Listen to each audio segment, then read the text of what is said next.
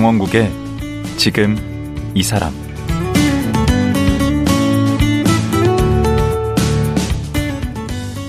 안녕하세요. 강원국입니다. 어제에 이어 만화 공포의 외인구단 출간 40년을 맞은 이연세 작가와 얘기 이어가겠습니다. 30대에 출간한 공포의 외인구단으로 일약 스타 만화가가 된 이현세 작가.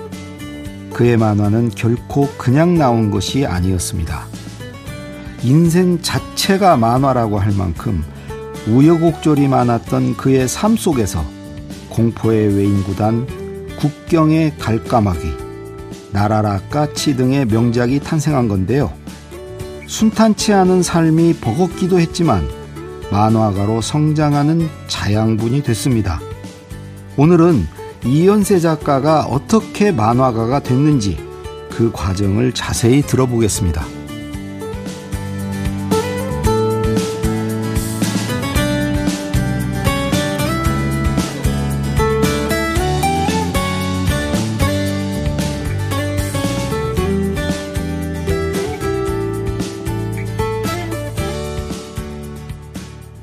만화가 이연세 작가 다시 모셨습니다. 안녕하세요. 네, 네 안녕하세요.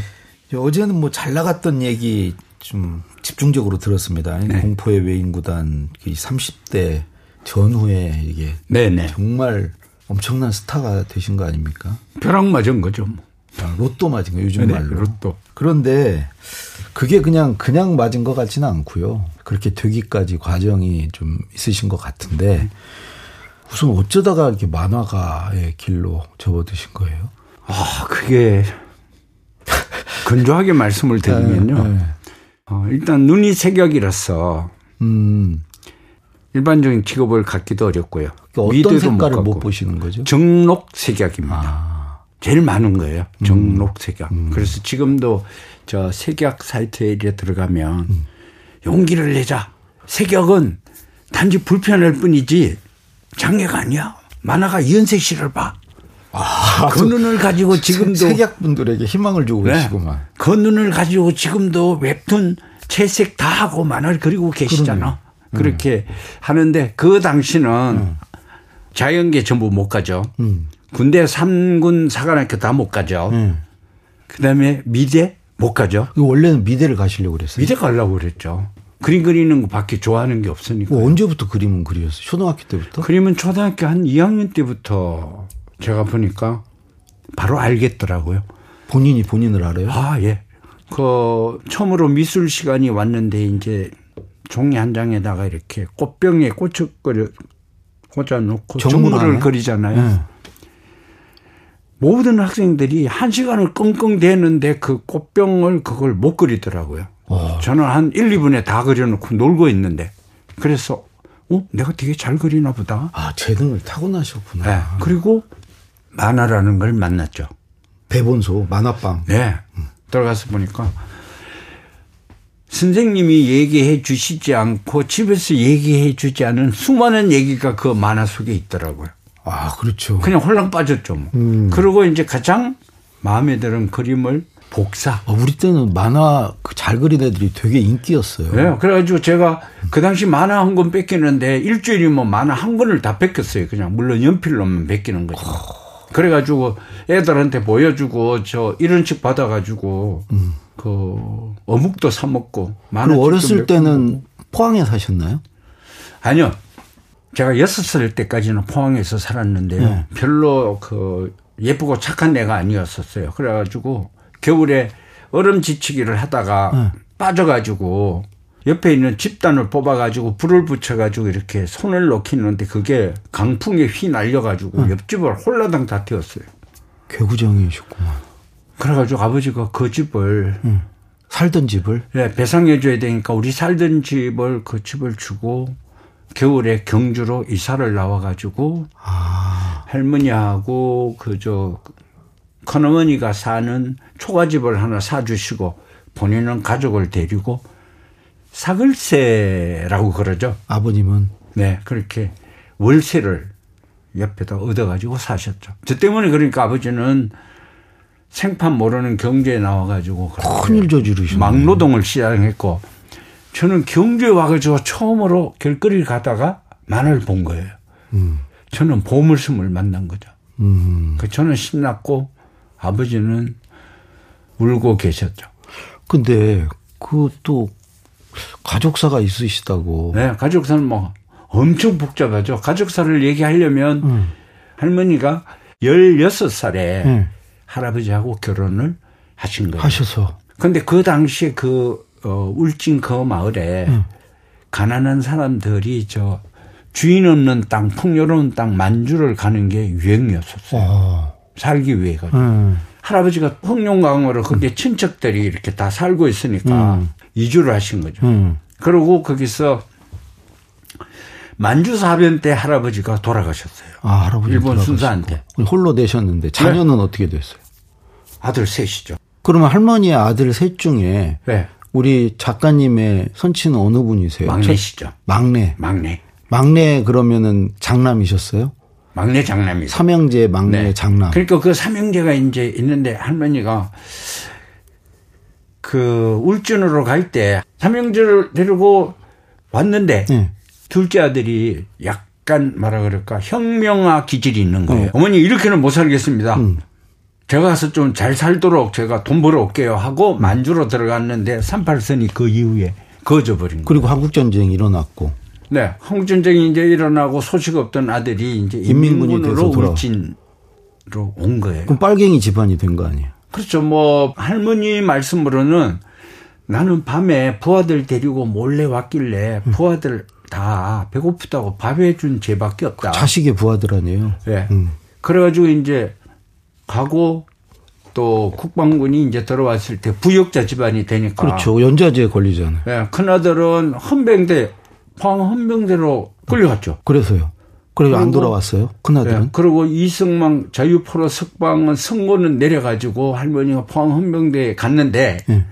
헌병대에서는 다 집으로 보냈다 그러는데 집에는 아무도 안 온 거죠. 행방불명이네 큰아들은. 네. 그때 부역했던 사람들이 다 가가지고 못 돌아오고 못 도는 거잖아요. 그러면 둘째 아들은 북한으로 월북했어요. 그 뒤로 이제 다시 연락 안 되고 연락 안 되죠. 그럼 첫째 아들, 둘째 아들이 다 그렇게 첫째 아들은 그렇게 가고 막내는 아직 어리니까. 그 아버지잖아요. 네, 잡혀가지는 않았죠. 음. 그리고 막내 아버지는 약간 영리했던 것 같아요. 음.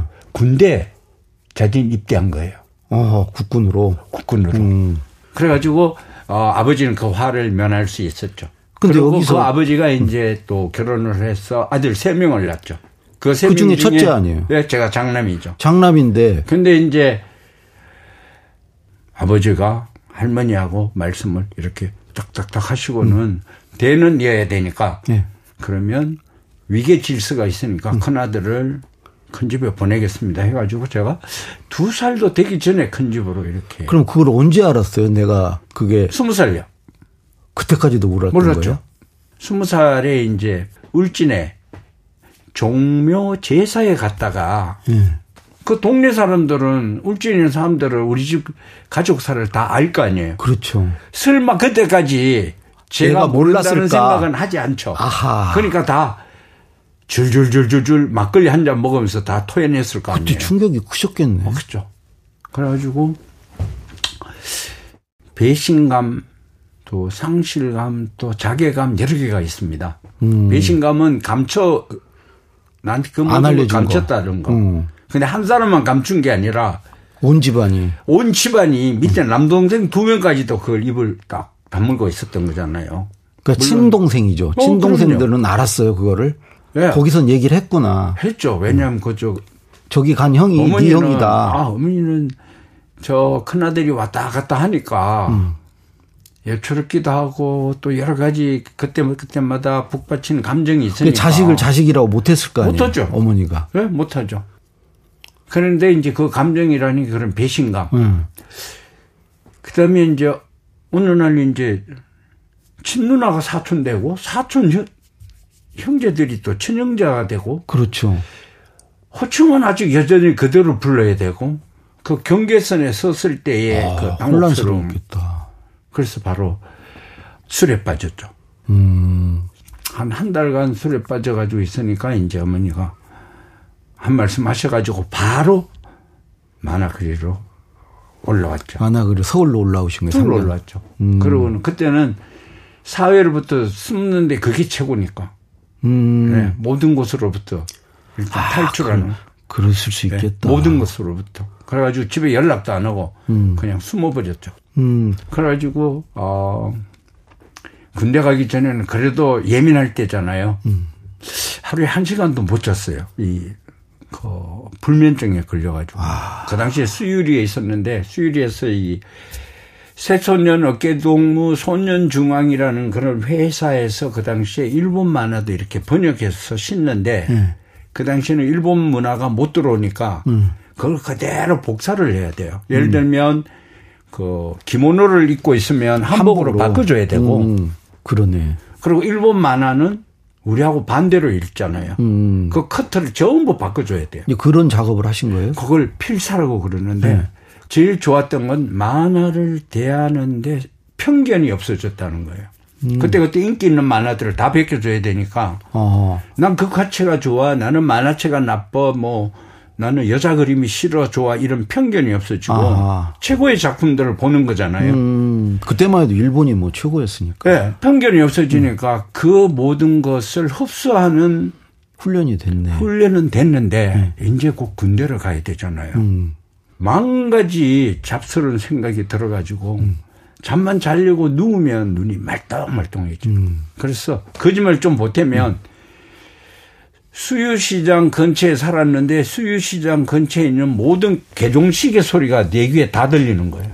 굉장히 그좀 아, 민감하셨구나. 그렇죠. 민감했죠. 음. 근데 이제 군대 갔다 와서 변했어요? 완전 변했죠. 음. 확 없어지더라고요. 어, 뭐 엄마도 둘이면 좋고 형제도 두명더 생기면 좋지 뭐 완전히 이게 아. 낙천적이고 긍정적으로 바뀌어 버리는 거예요. 근데 그 친부는 저그 초등학교 2학년 때 돌아가셨죠. 전기 감전이죠. 누전 사고로. 그러니까 작은 아버지로 알았던. 그때가 이제 삼촌으로 알았죠. 삼촌. 네. 그러니까. 그러니까 그때는 아버지인지도 몰랐고. 몰랐죠. 음. 그리고 저 할머니하고 어머니들은 벌써 대승 통곡하고 계시고. 그 삼촌이 잘해 주셨겠네. 진짜 아버지 있었으니까. 음. 어땠어요? 저는 그 삼촌이 좋으면서도 음한 게 싫었었어요. 아. 삼촌이 없을 때 집에서는 할머니, 큰어머니가 계실 때는 제가 왕기거든요. 그렇죠. 거의 남자 뭐든지 혼자지. 제가 마음대로 하고 음. 아무도 관여 안 하고. 음. 근데 삼촌이 오면 이제 제가 예의를 차려야 되고 무릎도 음. 꿇고 있어야 음. 되고 잔소리 하시면 다 들어야 되니까 음. 언제 가시나. 근데 아. 근데 이 삼촌하고 이제 한 번씩 아, 여름 방학이나 이럴 때 음. 삼촌이 나무하러 갈때 음. 따라가면 좋아요. 갈 때 지게 위에 올라타고 저는 가요. 아. 그러고 음. 이제 내려오면 소시장이 있었어요. 네. 음, 경주 성걸리 시장이라고 그게 우시장이 있는 거예요. 음. 대리시장도 있고. 시장에 이렇게 국밥집에 가면 아버지가 국밥 한 그릇 시키고 그다음에 막걸리 한 대 탁 시키세요. 아 본인은 막걸리만 드세요? 그러면서 그 아버지는 막걸리만 쫙 드시는 게난 음. 막걸리가 좋아. 자 국밥 네가 먹어 음. 배고프니까.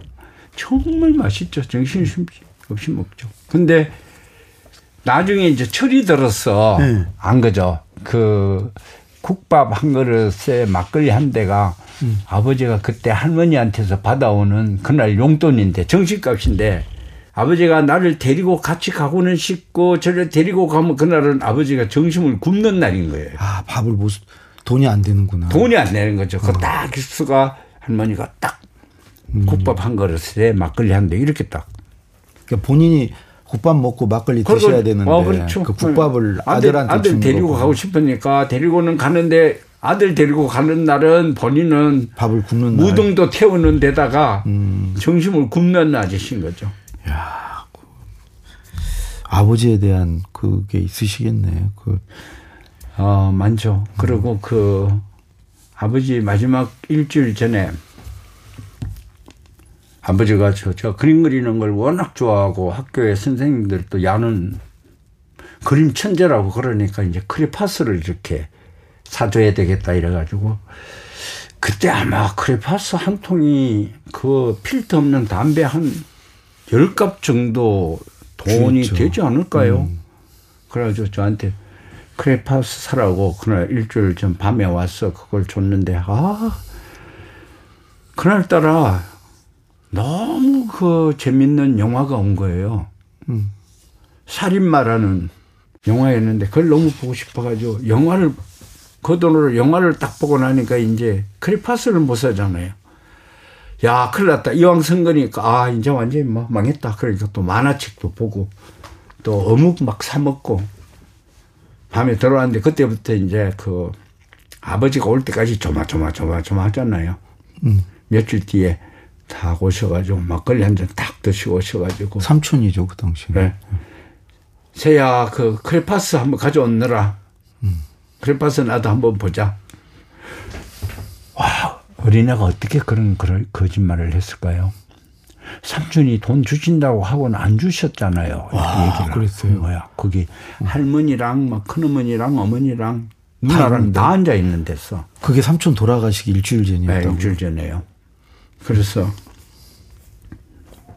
머리에 아무 생각 없는 거죠. 근데 뭐. 삼촌이 아. 뭐라고 그러셨어요? 모른 체 하셨어요? 아 그래? 이러고 모른 척하고 넘어갔어요. 그러니까 그때는 어린 순간에 아 내가 삼촌을 속였어. 삼촌이 기억을 못 하고 있어.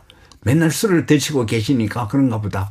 근데 이제 그랬을 리가 없지. 일주일 뒤에 아버지가 돌아가시고 또 나이가 들고 그랬을 때 담배 열 값을 살 수 있는 그 돈을 잊어먹을 리가 없잖아요. 당연하죠. 너무 식구들 다 있는 데서 요놈이 그렇게 얘기하니까 음.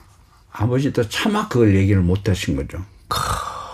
음. 그 이제 그런 그런 조각들이 모여가지고 보통 우리가 아버지에 대해서 다들 추억하잖아요. 음. 그럼 우리 아버지는 뭐 술꾼이었다 아니면 착했다 뭐 엄했다 막이는데 저는 그런 감정 자체가 없습니다. 이게 전부 조각조각이에요. 음. 아버지가 어디 고기 잡으러 갔을 때 나무하러 갔을 때 이렇게 조각조각이 남아 있어가지고 음.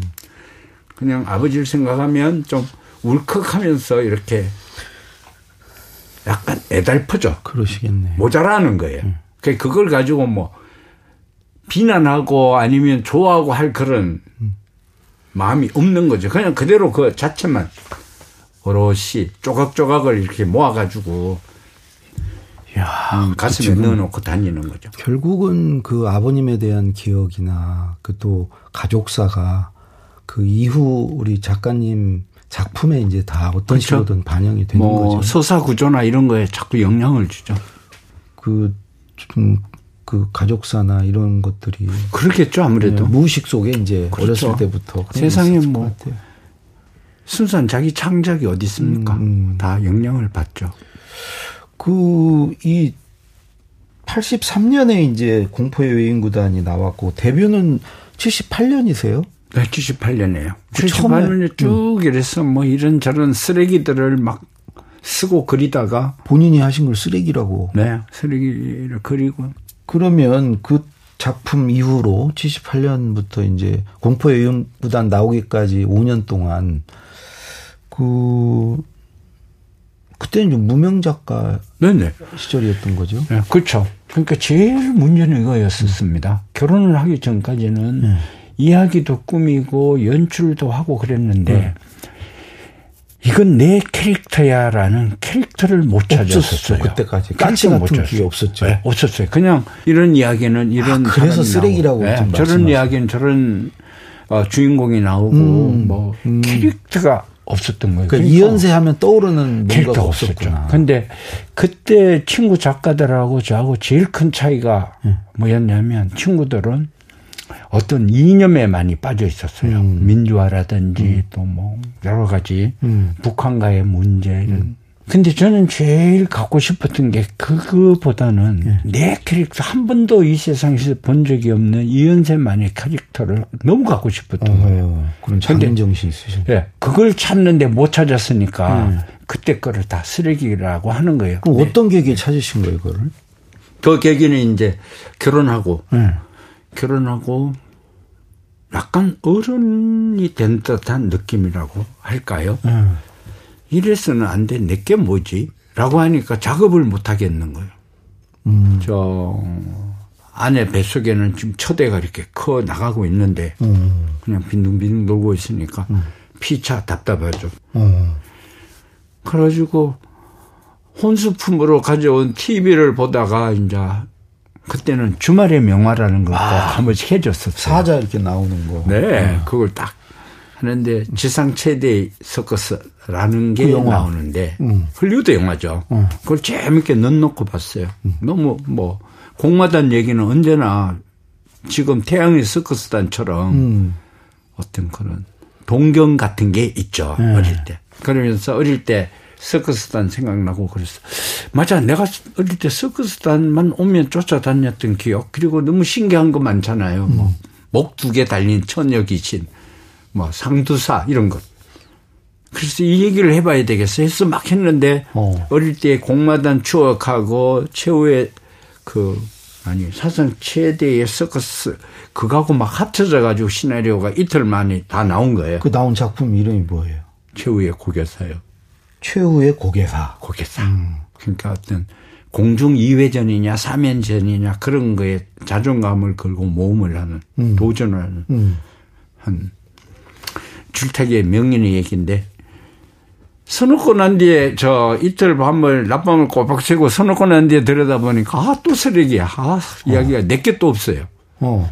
캐릭터 성격도 없고 그리고 도대체 독창적인 캐릭터는 어떻게 만드는 거지? 이건 내 거야라는 게 안 보이는 거예요. 음. 그래가지고 그 꾸겨가지고 그냥 서둘통에 버려버리고, 음. 어, 한, 열 몇 시간을 잤을 거예요. 음. 자고 이제 너무 화장실 가고 싶어서 일어났는데, 음. 배가 이렇게 나온 집사람이 음. 그 밥상 머리에 앉아가지고 음. 그걸 한참 한장 다리미로 다리고 있더라고요. 아, 쓰레기통에 버린 걸. 그 두 장이니까 한 400페이지 되는 양이죠. 그러면서 아, 내가 읽어보니까 너무 재밌는데 왜 이걸 안 했지? 이러면서 다리미질 하더라고요. 아. 뭐, 그 상황에서 그거 그림을 안 그릴 남자가 있을까요? 음. 그래서 그걸 그렸죠. 그리는데. 거기서 나온 거예요, 까치가? 네. 거기서 뭘 발견했냐면 그때는 우리나라의 히피 문화가 유행이라서 음. 장발, 음. 통기타, 음. 청바지 이런 문화였거든요. 음. 근데 거기에서 저도 여전히 머리는 장발이었죠. 음. 근데 이게 어중간한 게 되는 게요. 심의실에 들어가면 장발은 다 안 돼요. 머리를 커트하라고 다시 폐기가 돼서 나오는 거예요. 음. 근데 거기에서 짧은 머리가 어떨까라는 단순한 생각이에요. 그래서 삐죽삐죽한 네, 그 까치머리가 나온 거네. 그러면서 반항하라면 어릴 때 본 그런 까치머리 같은 동구 밖에 있던 그 수많은 까치집처럼 머리를 삐죽삐죽하게 해서 까치머리라고 하면 음. 꽤 매력적이겠는데?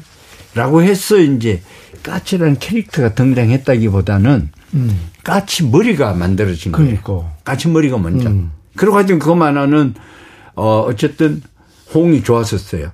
음. 그리고 그 다음에 시모노새끼의 까치머리라는 걸 만드는데 이게 이제 절묘한 배합이죠. 뭐냐면 그 당시에 막 일본에 그 강제로 끌려갔던 제일거포들이 한두 명들이 이제 한국 인천항이나 이런 데 들어오면서 막 태극기 휘날리는 데서 울고 포옹하고 막 그럴 때였었어요. 그러니까 제일교포에 대한 삶에 대해서 일단 제가 눈을 떴고, 음. 그 다음에 이 까치말이라는 캐릭터를 가지고 인성을 넣기 시작한 거죠. 그전에 그냥 모양만 있는 거예요. 아. 특별한 캐릭터라는 건 그림에서 나오는 게 아니고 음. 성격에서 나온다는 걸 알아버린 거죠. 아. 그건 굉장히 저한테 큰 발견이죠. 음, 그 까칠함 그런 거. 네. 음. 그래서 그거를 제일 찾기 쉬운 건 자기잖아요. 음. 그리고 저 성질이 별로 좋은 사람은 아니니까.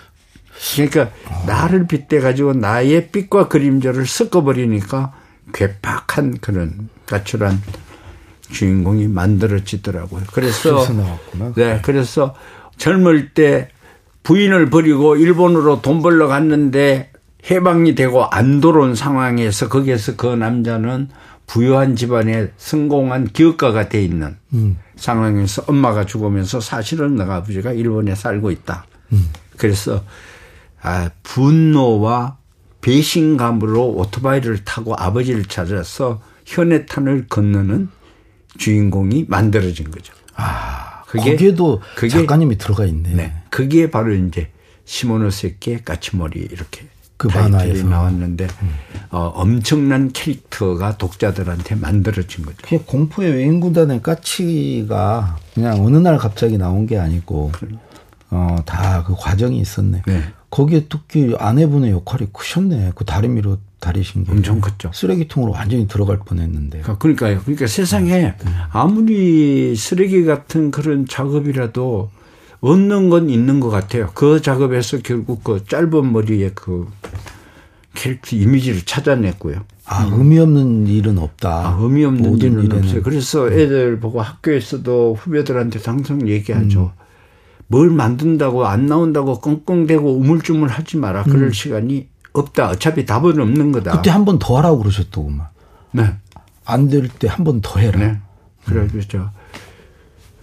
쓰레기라도 수없이 음. 그리다 보면 음. 전부 그 작업에서 한 가지씩은 얻는 게 있다라고 얘기했죠. 어. 우물쭈물 대지 말라고 그러죠. 음. 그래봐야 작가한테 정확한 답이 나와 있는 건 아니잖아요. 음. 알겠습니다. 오늘 여기까지 말씀 듣고요. 네.